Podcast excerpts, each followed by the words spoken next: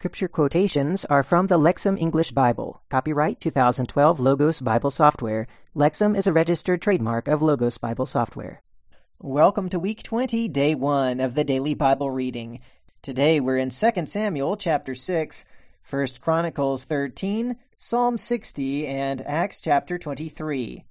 But before we begin the reading, let's say a prayer.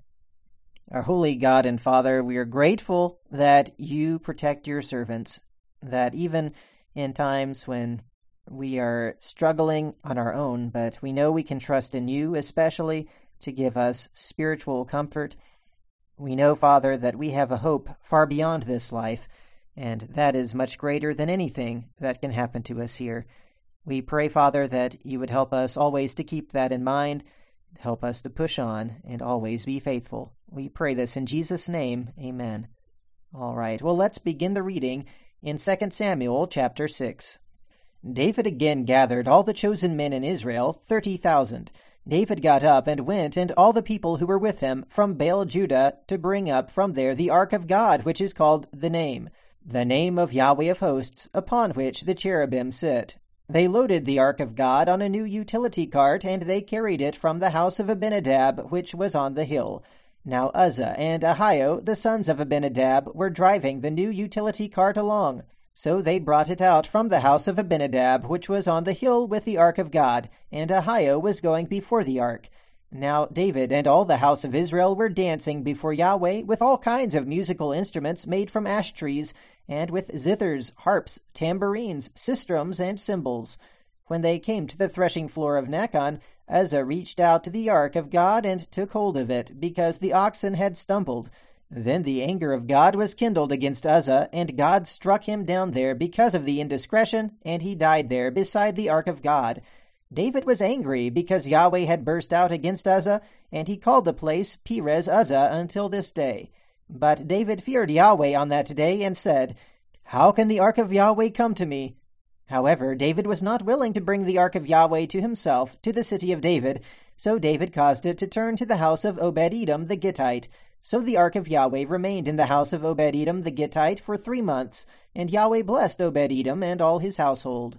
It was told to King David, Yahweh has blessed the household of Obed Edom and all that is his because of the ark of God. So David went and brought up the ark of God from the house of Obed Edom to the city of David with jubilation. It happened when the carriers of the ark of Yahweh had marched six steps that he sacrificed an ox and a fatling. Now David was dancing with all his might before Yahweh, and David was wearing a linen ephod. So David and all the house of Israel were bringing up the ark of Yahweh with shouts of joyful acclaim, and with the sound of the trumpet. It happened that when the ark of Yahweh came into the city of David, Michal, the daughter of Saul, looked down through the window, and saw King David leaping and dancing before Yahweh, and she despised him in her heart. They brought the ark of Yahweh and set it in its place in the middle of the tent which David had pitched for it. Then David offered up burnt offerings and fellowship offerings in the presence of Yahweh. When David had finished from the sacrificing of the burnt offerings and the fellowship offerings, he blessed the people in the name of Yahweh of hosts. Then he distributed to all the people, to all the multitude of Israel, from man to woman, to each, one ring shaped piece of bread, one cake of dates, and one cake of raisins, and all the people went each to his house. When David returned to bless his household, Michal, the daughter of Saul, came out to meet David. She said, How the king of Israel honored himself today by uncovering himself before the eyes of the maids of his servants, as the total exposure of a worthless one. So David said to Michal, in the presence of Yahweh, who chose me over your father and over his household to appoint me as leader over the people of Yahweh, over Israel, I have celebrated before Yahweh. I will demean myself again more than this, and I will be abased in my eyes. But in the maids whom you mentioned, with them I will be honored. So for Michal, the daughter of Saul, she had no child until the day of her death. First Chronicles chapter 13. And David consulted with the commanders of thousands and hundreds, with every leader. And David said to the assembly of Israel, If it seems good to you, and before Yahweh our God, let us send word abroad to our brothers who remain in all the land of Israel, and to the priests and Levites with them in their cities, with their pasture lands, that they might be gathered to us. Then let us bring around the ark of our God to us, for we did not seek it in the days of Saul. And all the assembly agreed to do so, for the word was pleasing in the eyes of all the people. And David summoned all Israel from Shihor of Egypt up to Lebo Hamath to bring the ark of God from Kiriath Jearim. And David and all Israel went up to Baalah, Kiriath Jearim of Judah, to bring up from there the ark of Yahweh God, who is enthroned between the cherubim, which is called the name. And they carried the ark of God upon a new cart from the house of Abinadab, and Uzzah and Ahio were driving the cart. Now David and all Israel were celebrating before God with all their strength, and with songs, lyres, harps, tambourines, cymbals, and trumpets.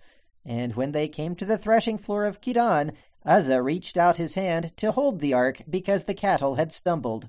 And Yahweh was angry with Uzzah, and he struck him down because he had reached his hand upon the ark and he died there before God. And David was angry because Yahweh had broken out in wrath against Uzzah, and that place is called Perez Uzzah unto this day. And David feared God on that day, saying, How can I bring the ark of God home to me? So David did not move the ark to himself into the city of David, but diverted it to the house of Obed Edom the Gittite. And the ark of God remained with the household of Obed Edom in his house three months. And Yahweh blessed the household of Obed Edom and all that he had. All right, now let's read Psalm 60. For the music director, according to Shushan Eduth, a miktam of David, to teach, when he fought Mesopotamia and Aram Zobah, and Joab returned and struck Edom in the valley of Salt, twelve thousand persons. O God, you have rejected us, you have broken us, you have been angry, restore us. You have made the land quake. You have split it open. Heal its fissures because it totters. You have shown your people hard things. You have given us wine that staggers. You have rallied those who fear you round a banner out of bowshot. Selah. So that your beloved ones may be rescued. Save us by your right hand and answer us. God has spoken in his holiness. I will rejoice. I will divide up Shechem and portion out the valley of Succoth. Gilead is mine, and Manasseh is mine, and Ephraim is the helmet for my head. Judah is my scepter, Moab is my washing pot. Over Edom I will cast my sandal. On account of me, O Philistia, raise a shout. Who will bring me to the fortified city? Who will lead me to Edom? Have not you yourself rejected us, O God, and not gone out with our armies, O God?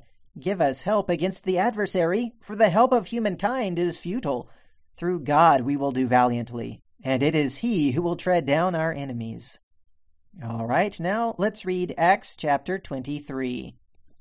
And looking intently at the Sanhedrin, Paul said, Men and brothers, I have lived my life in all good conscience before God to this day.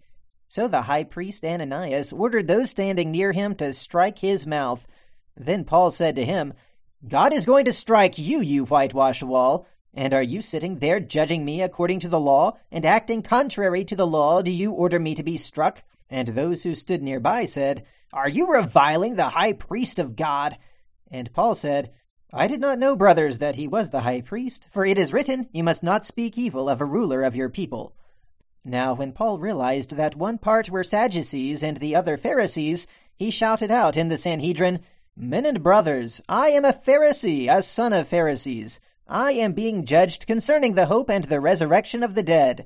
And when he said this, a dispute developed between the Pharisees and Sadducees, and the assembly was divided. For the Sadducees say there is no resurrection or angel or spirit, but the Pharisees acknowledge them all. And there was loud shouting, and some of the scribes from the party of the Pharisees stood up and contended sharply, saying, We find nothing wrong with this man. But what if a spirit or an angel has spoken to him? And when the dispute became severe, the military tribune, fearing lest Paul be torn apart by them, ordered the detachment to go down, take him away from their midst, and bring him into the barracks. And the next night the Lord stood by him and said, Have courage, for as you have testified about me in Jerusalem, so you must also testify in Rome. And when it was day, the Jews made a conspiracy and bound themselves under a curse, saying they would neither eat nor drink until they had killed Paul. Now there were more than forty who had made this conspiracy, who went to the chief priests and the elders and said, We have bound ourselves under a curse to partake of nothing until we have killed Paul. Therefore now you along with the Sanhedrin explain to the military tribune that he should bring him down to you, as if you were going to determine more accurately the things concerning him. and we are ready to do away with him before he comes near. But when the son of Paul's sister heard about the ambush, he came and entered into the barracks and reported it to Paul. So Paul called one of the centurions and said, Bring this young man to the military tribune, because he has something to report to him. So he took him and brought him to the military tribune and said, The prisoner Paul called me and asked me to bring this young man to you, because he has something to tell you. And the military tribune, taking hold of his hand and withdrawing privately, asked, What is it that you have to report to me? And he said, The Jews have agreed to ask you that you bring Paul down to the Sanhedrin tomorrow, as if they were going to inquire somewhat more accurately concerning him. You therefore do not be persuaded by them, because more than forty men of their number are lying in wait for him, who have bound themselves under a curse neither to eat nor to drink until they have done away with him. And now they are ready, waiting for you to agree. So the military tribune sent the young man away, directing him, Tell no one that you have revealed these things to me. And he summoned two of the centurions and said, Make ready from the third hour of the night two hundred soldiers, and seventy horsemen, and two hundred spearmen, in order that they may proceed as far as Caesarea, and provide mounts, so that they can put Paul on them and bring him safely to Felix the governor. He wrote a letter that had this form Claudius Lysias, to His Excellency Governor Felix, greetings! This man was seized by the Jews and was about to be killed by them when I came upon them with the detachment and rescued him because I learned that he was a Roman citizen. And because I wanted to know the charge for which they were accusing him, I brought him down to their Sanhedrin. I found he was accused concerning controversial questions of their law, but having no charge deserving death or imprisonment. And when it was made known to me that there would be a plot against the man, I sent him to you immediately, also ordering his accusers to speak against him before you. Therefore the soldiers, in accordance with their orders, took Paul and brought him to Antipatris during the night. And on the next day they let the horsemen go on with him, and they returned to the barracks. The horsemen, when they came to Caesarea and delivered the letter to the governor, also presented Paul to him. So, after reading the letter and asking what province he was from, and learning that he was from Cilicia, he said, I will give you a hearing whenever your accusers arrive also, giving orders for him to be guarded in the praetorium of Herod.